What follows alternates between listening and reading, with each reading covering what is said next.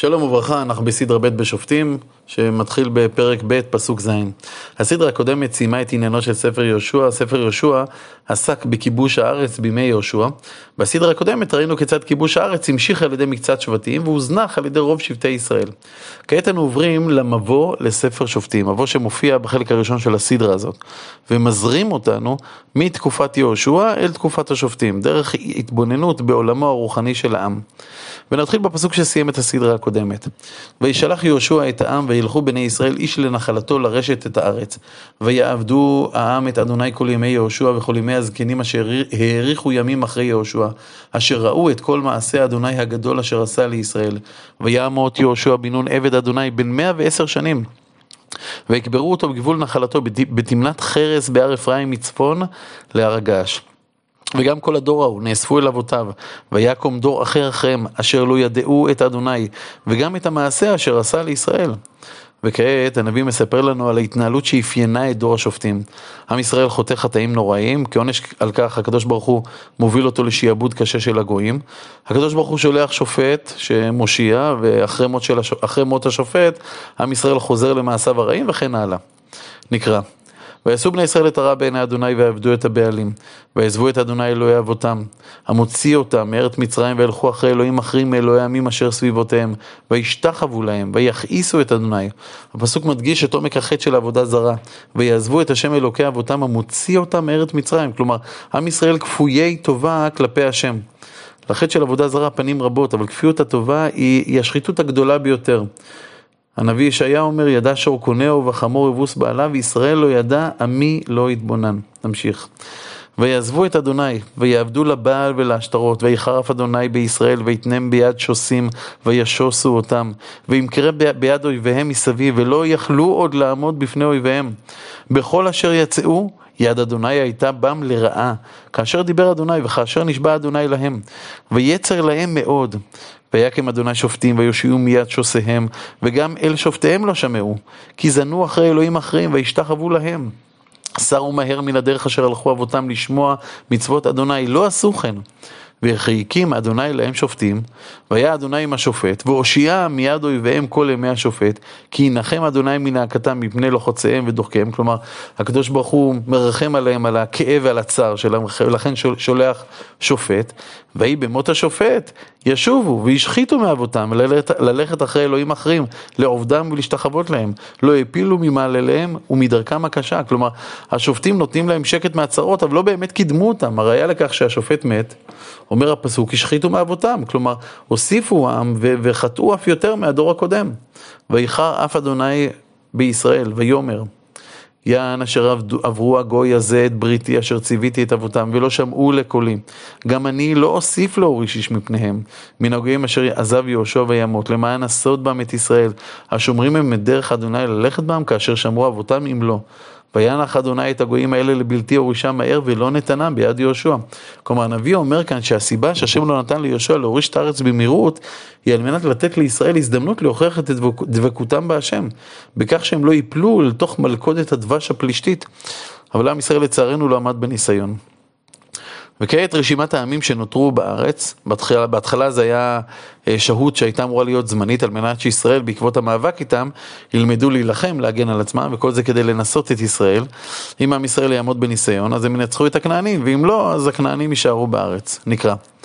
ואלה הגויים אשר הניח אדוני לנסות בם את ישראל, את כל אשר לא ידעו את כל מלחמות כנען, רק למנדה דורות בני ישראל ללמדה מלחמה, רק אשר לפנים לא ידעו. חמשת צרני פלישתים, וכל הכנעני והצידוני והחיבי יושב הר הלבנון, מהר בעל חרמון עד לבוא חמת, ויהיו לנסות בם את ישראל, לדעת, הישמרו את, מצ... את מצוות אדוני, אשר ציווה את אבותם ביד משה. ובני ישראל ישבו בקרב הכנעני והחיתי והאמורי והפריזי והחיבי והיבוסי, ויקחו את בנותיהם להם לנשים, ואת בנותיהם נתנו לבניהם ויעבדו את אלוהיהם. ויעשו בני ישראל את הרע בעיני אדוני, וישכחו את אדוני אלוהיהם, ויעבדו את הבעלים ואת האשרות. ויחרף אדוני בישראל וימכרם ביד כושן רשתיים מלך ארם נהריים. כלומר כושן הוא מלך ארם נהריים, מלך אדיר מאזור סוריה שמרכזו בין הפרת לאחידקל. כנראה שהשיעבוד של ישראל היה חלק משיעבוד של כל המרחב למלך הזה. ויעבדו בני ישראל את כושן רשתיים שמונה שנים, ויזעקו בני ישראל אל אדוני, ויקם אדוני מושיע לבני ישראל, ויושיעם את עתניאל בן כנז, אחי כלב הקטון ממנו. ותהי עליו רוח אדוני, וישפוט את ישראל, ויצא למלחמה, ויתן אדוני בידו את כושן רשתיים מלך ארם. ותעוז ידו על כושן רשתיים, ותשקוט הארץ ארבעים שנה, וימות עתניאל בן כנז. ויסופו בני ישראל לעשות הרע בעיני אדוני. ויחזק אדוני את עגלון מלך מואב על ישראל, על כי עשו את הרע בעיני אדוני. ויאסוף אליו את כל בני עמון ועמלק, וילך ויח את ישראל, וירשו את עיר הכתמרים, ויעבדו בני ישראל את עגלון מלך מואב שמונה עשרה שנה. כלומר, המואבים ישבו בדרך כלל בעבר הירדן המזרחי, אבל לאורך השנים הם פלשו לעבר הירדן המערבי. עגלון, בגלל החטאים של עם ישראל, משעבד את ישראל, ומשאיר צבא בשני צידי הירדן, צבא שיוציא לפועל את השיעבוד. ויזעקו בני ישראל אל אדוני, ויקם ויקם אדוני להם מושיע את אהוד בן גרא, בן הימיני, איש איתר יד ימינו. כלומר, משבט בנימין, שמאלי בידיים. וישלחו בני ישראל בידו מנחה לעגלון מלך מואב. ויעש לו אהוד חרב ולה שני פיות, גומד אורכה, והחגור אותה מתחת למדיו על ירך ימינו. כלומר, אהוד מתכנן את ההתנגשות בעגלון. נראה בהמשך שהוא כינס לוחמים חמושים שחיכו לקריאה שלו להסתער על המואבים בעצם בצד המערבי של הירדן. כעת הוא הכין גם חרב קטנה גומד אורכה, הניח אותה על ירך ימינו.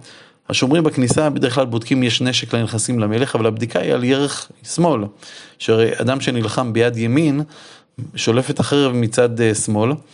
החרב של אהוד מצויה על ירך ימינו. הדבר האחרון שמיוחד בחרב הזאת, היא שיש לה שתי פיות, כלומר, שני פיות היא חדה משני קצותיה.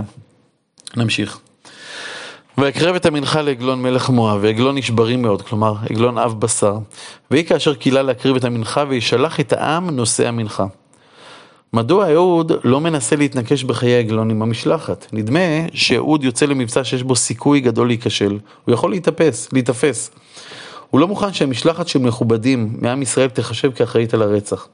הוא רוצה לגרום לכך שאם הוא יתאפס, הוא יתאפס כמפגע בודד. לכן הוא יוצא עם המשלחת השווה אל שבטי ישראל, מלווה אותם לאזור גלגל, כלומר מעבר לירדן, ולאחר שהם שווים הוא מסתובב וחוזר אל עגלון. והוא שב מן הפסילים אשר את הגלגל, כלומר הוא עובר את הבידוק הביטחוני שוב פעם, הפעם המאבטחים של עגלון מכירים אותו, ודאי שהמעבר הרבה יותר פשוט. אגב, לא בלתי אפשרי שאת החרב הוא לא נסע איתו בפעם הראשונה, שאז בוודאי הוא והמשלחת עברו בדיקה מדוקדקת של המשמר, אלא את החרב הוא שם דווקא בפעם השנייה שהוא מגיע. כמה שעות אחרי שהוא היה בארמון הוא חוזר, יכול להיות שאותם שומרים עדיין נמצאים שם. הבדיקה כנראה לא הייתה כל כך מדוקדקת, מסתכלים ברפרוף על ירך שמאל, בודקים שאין חרב, אבל הדרך הזה, החרב הזהירה של אהוד מצויה על ירך ימין, כיוון שהוא שמאלי. אהוד רוצה להישאר לבד עם המלך, ויאמר דבר סתר לי אליך המלך, כלומר, אני לא יכול לומר את זה בפורום הזה. והמלך קונה את הלוקש, ויאמר הס, המלך אומר שקט, תוציא את כולם החוצה. ויצאו מעליו כל העומדים עליו, ואהוד בא אליו, כלומר הוא התקרב אליו, אהוד, כמי שרוצה לגלות לו סוד. והוא יושב בעליית המקרה אשר לא לבדו. הם נכנסו לחדר קריר גבוה, שרק המלך השתמש בו. ויאמר אהוד, דבר האלוהים לי אליך. כעת הם עמדו בקרבה אחד לשני, כשעגלון שומע שאהוד רוצה לומר לו את דבר האלוקים, הרי מתוך כבוד, ויקום מעל הכיסא. וישלח אהוד את יד שמאלו, ויקח את החרב מעל ירך ימינו, ויתקיעה בבטנו. כשעגלון אב הבשר קם, הוא מתכופף אה, קדימה, בוודאי הוא גם מסיר לרגע את עיניו מאהוד, וזה ממהר, שולף את החרב ותוקע בגוף עגלון. ויבוא גם הניצב אחרי עליו, ויסגור החלב בעד עליו, כי לא שלף החרב מבטנו, ויצא הפרשדונה. כלומר, החרב נכנסה לגופו הכופוף קדימה, היא נבלעה בגופו עם הניצב, וקרה מה שקרה לאנשים רבים ששריריהם מתרפים בשעת המוות, גופה מפריש פרש, אולי זו המשמעות של ויצא הפרשדונה. ויצא אהוד המסדרונה, ויסגור את דלתות העלייה בעדו ונעל. והוא יצא ועבדיו באו. ויראו והנה דלתות העלייה נעולות, והם רוח מסיחו את רגלה בחדר המקרה. כלומר, אף אחד לא מעיז להיכנס ללא רשות, לחדר של המלך, במיוחד שאולי הריח של הפרשדונה נותן להם תחושה שהוא עושה צרכיו. ויחילו עד בוש, והנה איננו, איננו פותח דלתות העלייה, ויקחו את המפתח ויפתחו, והנה אדוניהם נופל ארצה מת. כלומר, עד שמגלים שיש בעיה והמלך לא הלך לישון, עוברים אולי מספר שעות, ואז הצורך להיכנס לחדר הפנימי של המלך ללא רשות, זה מצריך אישורים של הממונים, הזמן שעובר מאפשר לאהוד להימלט. במיוחד שגם שמגלים את גופתו של עגלון, לא רואים את החרב, כיוון שהיא מצויה בתוך חלל הגוף. בוודאי יש דם, אבל לא ברור שהם הבינו בשלב הראשון שהוא נרצח. ואהוד נמלט עד התמהמהם.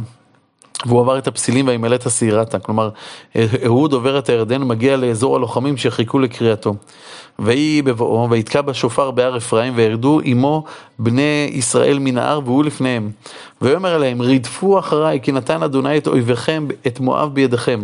הוא לא לוקח קרדיט, קרדיט על המעשה שלו, הוא תולה את הכל בסייעתא דשמיא, כי נתן השם את אויביכם בידיכם. וירדו אחריו, וילכדו את מברות הירדן למואב, ולא נתנו איש לעבור, ויקו את מואב בעת ההיא כעשרת אלפים איש, כל שמן וכל איש חי לא נמלט איש. כלומר, בשלב הראשון הם לוכדים את מברות הירדן. למואבים אין מלך, אין מנהיג. המואבים לא מבינים את מה מתחולל, יש בלגן. יכול להיות שהצבא המואבי שנמצא בארץ בכלל לא יודע שהיה רצח. נוצר בלבול נורא, וישראל מקים את הצבא הנצור בעברו, בעברו המערבי של הירדן, מיד אחר כך ממשיכים מזרחה ומקים את מואב בארצם. ותיכנע מואב ביום ההוא תחת יד ישראל, ותשקוט הארץ שמונים שנה. חז"ל מלמדים כי עגלון היה אביה של רות המואביה, ובזכות הקימה שלו מעל הכיסא, כאשר הוא שמע שדבר השם עומד להיאמר, הוא זכה, ואחד הצאצאים שלו, שלמה, ישב על כיסא השם. נקודות רבות ניתן ללמוד מכך, אבל רק לחשוב שרות המואביה התגיירה בתקופה הזאת, שבו העם היה כל כך שפל, עלוב, משועבד, והיא שיצא מבית המלוכה אמרה, עמך עמי ואלוהיך אלוהי, זה כל כך מרגש. נסתיימה סדרה ב'.